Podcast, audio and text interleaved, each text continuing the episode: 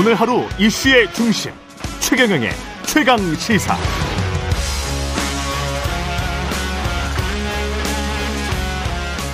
네, 애초 검찰이 오늘 12월 28일 민주당 당 대표 이재명 당 대표를 소환할 예정이었는데요. 어, 당당하게 응할 것이다. 그러나 어, 출석 조사 관련해서는 협의하겠다. 이렇게 이야기를 했습니다. 성남 FC 후원금 의혹 관련 건입니다. 예. 사법 리스크, 이른바 사법 리스크라는 게 아주 지금 현실화 되고 있습니다. 야권의 파장. 더불어민주당 이원호 의원과 함께 짚어보겠습니다. 안녕하세요. 네, 안녕하십니까. 예. 의원님은 외통위 소속이시잖아요. 네. 예. 그 무인기, 드론기 이 이야기 좀 먼저 하고 가겠습니다. 네, 민주당 네. 이야기. 이거는 NSC를 개최 안 한 것, 그 다음에 군사 대응, 뭐 군사 대응은 군의 대응은 지금 뭐 사과를 했긴 했습니다만 어떻게 보십니까? 가장 큰 문제는 뭐라고 보십니까? 그 우리 속담에 예. 속담에 열 사람이 지켜도 한도도 못 한도도 못 먹는다 이런 말이 있으니까 그 있기는 있죠. 사실상 네. 뭐 모든 것을 100% 완벽하게 할 수는 없다라고 보- 보여집니다. 예. 어, 그런데 어, 최소한 어, 사건이 터졌을 때 어떻게 대책을 제대로 세우고 어떤 최소한 거짓말을 하지 말아야 된다라고 하는 생각인데요. 거짓말은 하지 말아야 된다. 네. 거짓말을 했습니까? 그러니까 뭐 드론 부대가 없으니 창설했다. 뭐 문재인 정권에서 단 한 번의 드론과 관련된 훈련이 훈련이 없었다. 없었다. 이런 것들은 완벽한 거짓말이었지 않습니까? 몰라 몰라서 그 거짓 거짓말을 하게 된 건지 아니면 모르죠. 의도적으로 거짓말을 하- 거짓말이라는 게 이제 의도적인 거짓말이 있고 몰라서 그냥 만약에 몰랐다라고 한다면 정말 무능하고 네. 음. 이 시스템에 국정 운영 시스템에 정말로 문제가 있는 거죠. 예. 어, NSC 회의 같은 거를 토론이라고 평가절하 하는 그런 모습에서 아마 그런 것이 그런 일들이 터졌으리라고 보는데 예. 어, 만약에 NSC 회의를 그때 했다면 이런 것들이 보고가 쭉 됐을 거 아니에요. 아, 예. 뭐 드론과 관련돼서 2017년인가요? 2018년인가에 경찰청을 주관으로 해가지고 수방사까지 포함된 그 훈련들이 있었다. 그리고 음. 드론봇 어, 부대가 창설이 돼가지고 지금 있다. 뭐 이런 것들이 어, 보고가 됐을 텐데 그런 보고가 하나도 안 됐단 말입니다. 몰랐다라고 한다면 예. 아니 아니면은 알을 알렸다라고 한다면 거짓말인 거고. 어. 어, 이 시스템, 국정 운영의 시스템, 안보와 관련된 국정 운영 시스템에 아주 결정적 문제가 이번에 노정된 거 아니냐라고 보여집니다. 예. 민주당 이야기를 좀 해보죠. 검찰 출석을 앞두고 검찰 소환 통보에 한 하루 이틀 고심을 하다가 납득되지 않지만 당당히 임하겠다. 이재명 당대표가 직접 이야기를 한 건데요. 어, 잘 대응했다고 보십니까? 어떻게 보십니까? 네, 검찰이나 뭐 이재명 대표나 어, 서로 그 절차에 좀 문제가 있었다라고 보이지만 음. 만시지탄이라고 하지 않습니까? 늦었지만 뭐 조사에 당당하게 응하겠다라고 하는 거는 잘한 음. 어, 일이라고 보여집니다. 그러면 서면 조사든 소환 조사서 질- 직접 출석하는 것이든 다 응해야 된다. 이렇게 지금 의원님 생각하십니까? 아마 어 뭐 소환 조사에 응하겠다라고 했을 때 네. 그것은 서면이나 뭐 비공개 조사 이런 것들이 아니고 음. 공개 조사로 나가서 당당하게 하겠다라고 하는 음. 내용이 포함되어 있는 거 아닌가 싶습니다. 예. 어, 그 비공개나 서면 조사를 하겠다라고 한다면은 그 또한 꼼수라고 느껴지고 뭔가 당당하지 못한 모습으로 보여질 수 있거든요. 그럴 수 있죠. 네. 예. 근데 이게 이제 포토라인 그 공개 조사라는 게 포토라인에 서서 네. 기자들 질의 응답이 좀 있을 것이고 그걸 이제 지도부에서는 망신주기다. 뭐 이렇게 지금 주장을 했었었잖아요. 그거는 그 기조는 사라진 겁니까 그러면? 그 전까지는 뭐 이제 뭐 음. 아까 제가 말씀드렸듯이 절차상의 문제 뭐 이런 예. 것들이 좀 있었어 있다고 보여지는데 예. 검찰도 최소한 야당의 당 대표를 소환하기 위해서는 음. 어, 협의도 하고 어떻게 어. 할 것인가라고 하는 것. 며칠에 할 네, 거냐? 예를 예. 들어서 저도 예전에 어, 뭐 아주 간단한 선거법 위반 사건으로 조사받아 본 적이 있지만 예. 그 검, 검찰에서 사전에 연락이 와서 의원실로 연락이 와서 네, 예. 어, 어, 여- 연락이 와 가지고 어떻게 할까 뭐 이런 것들을 협의를 했거든요. 예. 그러니까 어 그게 제가 초선, 초선 처음 당선됐을 때였습니다. 예.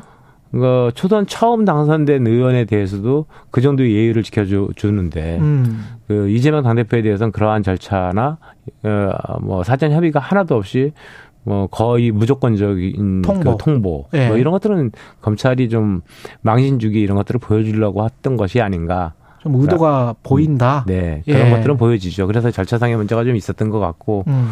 그러다 보니 야당의 입장에서도 음. 좀 어, 너무한 거 아니냐 당 대표에 대해서 이런 네. 이제 발언들이 좀 나왔던 것 같고요. 예. 근데 이것이 언제까지나 이렇게 뭐 계속해서 피해갈 수 있는 문제는 아니다라고 판단을 최종적으로 내린 그렇죠. 것 같습니다. 크게 보면은 성남 FC 의혹, 그 다음에 대장동 관련 의혹, 그 다음에 쌍방울과 연계된 변호사비 대납 의혹 이렇게 세 가지 정도로 나눌 수가 있을 것 같죠? 음, 선거법 네. 허위사실 공표. 허위사실 공표. 네. 예, 네, 이렇게 한 네 가지가 될 것 같은데 어떻게 보세요? 이게 기, 기간도 굉장히 길어질 것 같고 만약에 재판을 하, 시작하게 된다면 당내에서는 이거 어떻게 대응해야 된다. 어떤 정해진 게 있을까요? 아니면은 그때 그때마다 좀 다릅니까? 지금 현재 분위기도 좀 알고 싶고요. 그러니까 뭐 네. 어, 네, 크게 보면은 예를 들어서 이게 이게 정치적 탄압의 영역의 문제가 하나가 있고요. 예. 하나는 어 사법적인 범죄 유무의 문제가 있는데요. 그렇겠죠. 이 문제는 좀 분리해서 다루는 것이 맞다라고 보여집니다. 예. 그러니까 어, 정치적 탄압의 문제라고 보여진다면 당에서 뭐 의원들도 똘똘 뭉쳐가지고 싸울 필요가 좀 있어 보이고 음. 어, 그렇지 않고 사법적인 대응 예. 모든 그 사법적인 대응을 당이 알 수는 없지 않습니까? 제가 그렇죠. 그것의 진실 여부는 진실을 누구도 지금 알 수는 없는 음, 상황이죠. 진실 여부는 예. 최종적으로는 그 사법부의 판단을 따라서 이제 가려지는 건데 그렇겠죠. 그거를 어, 모든 의원들이나 모든 당이 똘똘 뭉쳐가지고 지켜낼 수는 없는 문제이기 때문에 음. 그두 두 가지의 문제를 좀 분리해서 네. 그전 예, 이게 후자의 문제라고 보여진다면 그거는 이재명 그 대표가 음. 아, 중심이 돼가지고 일을 풀어나가야 되겠죠. 그러면 그 판단은 언제 해야 됩니까? 이재명 대표 중심이라는 거는 이재명 대표 개인이 이제 풀어야 되는 문제가 되는 그 시기는 언제쯤이라고 보세요? 그러니까 제가 지난번 음, 뭐그 어, 방송에 나가 가지고 인계 인계점 얘기를 인계점 한번 말씀을 드린 적이 있습니다. 예. 한 7, 80도 정도 좀 되는 거 아니냐. 근데 예. 물이 끓을 넘은 인계점이 돼야지 100도까지 올라가야 된다.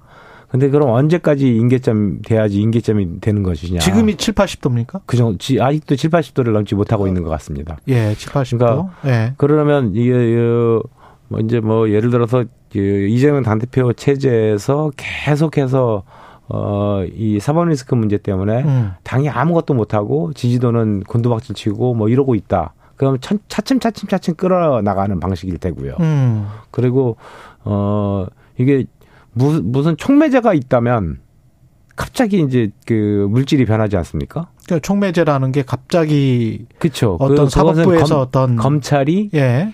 정확한 물증과 증거를 들이댈 때 예. 그때가 되겠죠. 근데 아직까지는 정 검찰의 그 정확한 물증과 어, 증거는 음.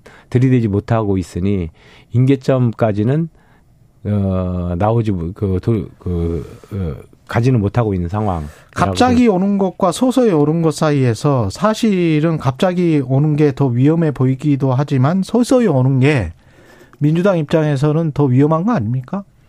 총선과 대선 때까지 만약에 이 사안이 전혀 진실을 모른 채 계속 끌고 있고 검찰은 뭐 기소 중이고 재판 중이라면 그리고 민주당은 이 어떻게 해야 될지 약간 좀 좌지 뭐 우왕좌왕하는 그런 상태라면 그러면 그게 훨씬 더 위험하지 않나요? 어, 그러니까 그, 그 그렇게 됐을 때 음. 이제 어, 천천히 천천히 물이 끓기 시작해가지고 인계점이라고 하는 게 도래 도래 도래 어, 도착을 할 텐데. 예. 그러니까 이게 도저히 희망이 없다라고 예. 하는 지점까지 끌 대, 됐을 때 이제 끌어오르기 시작하지 않겠습니까? 음. 그때 되면은 아마도 어 전혀 다른 국면이 민주당 내에서도 벌어질 가능성이 있습니다. 예를 음. 들어서 예, 예, 예, 과거 예를 봐도 그 대통령 뭐 김대중 대통령도 그랬고 어, 노무현 대통령도 그랬고 이명박 대통령도 그랬고 연하 야나 할 것 없이 탈당 요구? 그렇죠. 총선을 앞두고 어, 음. 탈, 탈 대통령마저도 탈당 요구가 탈당 있었었다. 요구가 있었잖아요. 그러니까 그런 그 인계점이 만약에 넘어선다라고 한다면 그리고 네. 뭐 당 지 지도가 아무리 해도 윤석열 정부가 저렇게 못하는데도 불구하고 뭐 민주당 지지도는 그 국민의힘 지지도한테 어, 뭐그 쫓아가지를 못하고 있다. 예를 들어 예. 이런 시그 원인이 어 이재명 대표의 사법 리스크 때문이다라고 음. 만약에 판단이 쓴다면 음. 그 검찰은 아무런 증거도 들이지 들이대지 못한다 하더라도 예. 그리고 사법부에서 계속해서 이것이 뭐 논쟁이 된다면 음. 그런 요구도 충분히 가능해 보이죠. 가능해 보인다. 네. 예. 지지자들이 특히 당 대표를 열광적으로 찍어줬던 예? 당 대표로 찍어줬던 지지자들이 가만히 있지 않을 테고 그러면 정치적 상상력을 발휘해 보면 어, 탈당이 아니고 분당이 되는 상황이 될 수도 있지 않습니까? 아직까지는 뭐 이제 그 너무나 상상력 예. 상상력이 오래 오래 간 거여서요. 예. 지금은 아직 그런 시점은 아니고 아까도 예. 말씀드렸듯이 에, 이제 뭐 7, 80도 정도의 7...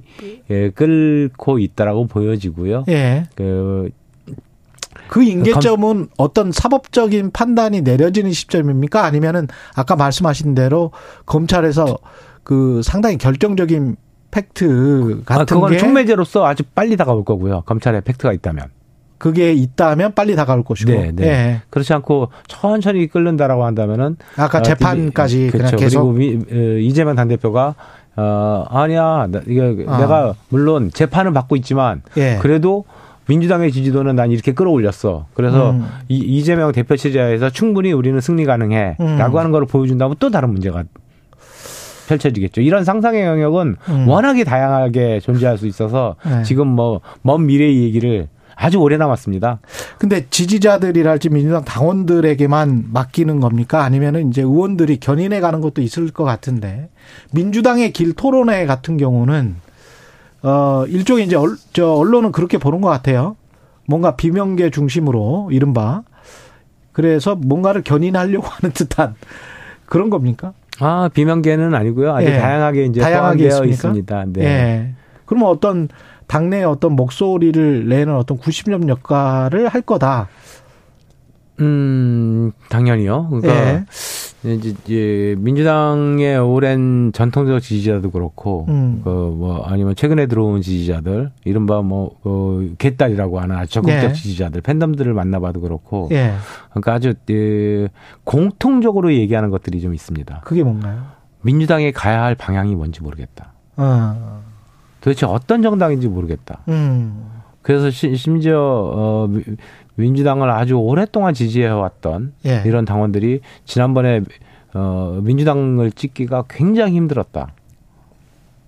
지금 민주당의 정체성도 조차도 모르겠다. 뭐 이런 얘기들이 있는데 음. 실제 이제 그거를 찾아가는 길 민주당이 여태까지 대한민국에서 해왔던 일들을 그 얘기하고 그런 미래에는 어떤 희망을 가지고 어떤 정체성을 가지고 민주당은 가야 되는 것인가라고 음. 하는 거를 보여주는 것들을 우리 민주당 스스로가 잘 못하고 있는 거라고 저희들은 판단을 좀 했습니다. 그래서 그렇군요. 네. 어 그런 거 관련된 음 의제들 예를 들어서 뭐 어, 정치개혁과 관련된 의제, 사회개혁과 관련된 의제, 경제개혁과 관련된 의제, 이런 것들을 좀, 어, 중심적으로 논의하면서 민주당의 미래의 방향을 좀 모색해 보려고 하는 모임입니다. 음.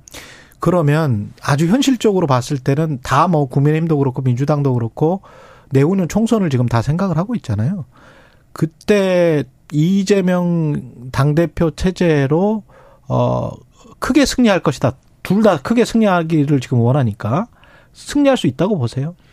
어, 민주당은 선거는요 음. 가장 크게 흐름을 작용하는 게그 정권에 대한 평가 선거입니다. 음. 제일 큰 게 그것이고요. 총선은 네 중간 평가다. 중간 평가적 성격이 가장 크기 때문에 예. 지금과 같은 상태에서는 어, 윤석열 대통령의 지지도가 예. 50%를 넘어 넘어선다라고 하는 거는 거의 불가능에 가깝다라고 느껴지고요. 예. 그러면 어, 선거 지형, 전반적인 선거 지형은 민주당한테 유리할 것이다. 음. 다만, 어, 야당의 이제 저쪽 그 국민의힘에서는 야당의 오만과 독선 그리고 이재명 대표의 사법 리스크 음. 뭐 이런 거그 방탄 정당 이미지 이런 것들을 어, 각인시키려고 노력을 하지 않겠습니까? 예. 그 지점이 어느 정도 폭발력을 가질 것인가라고 하는 것은 그, 그, 그 당시에 좀, 음, 어떤 지도부하에서 어떻게 대책을 세울 것인가라고 음. 하는 거에 따라서 달라지겠죠. 그 당시의 미래 지도부에 지금 임원에 사면된 김경수 전 지사도 있습니까? 그거는 복권이 안 됐지 않습니까? 복권은 안 됐지만 당 대표는 될 수 있는 거 아니에요? 아닙니다. 당 활동을 못 합니다. 아, 당 활동 예. 자체를 못 예, 정당 활동 자체를 못 합니다. 아, 그렇게 되는 거군요. 네. 예. 그러면은 불가능한 상황이군요. 예. 알겠습니다. 예. 충분히 이야기는 나눈 것 같고요. 예. 자주 나와 주십시오. 네. 지금까지 민주당 이원욱 의원이었습니다. 고맙습니다. 네, 고생하셨습니다. 예.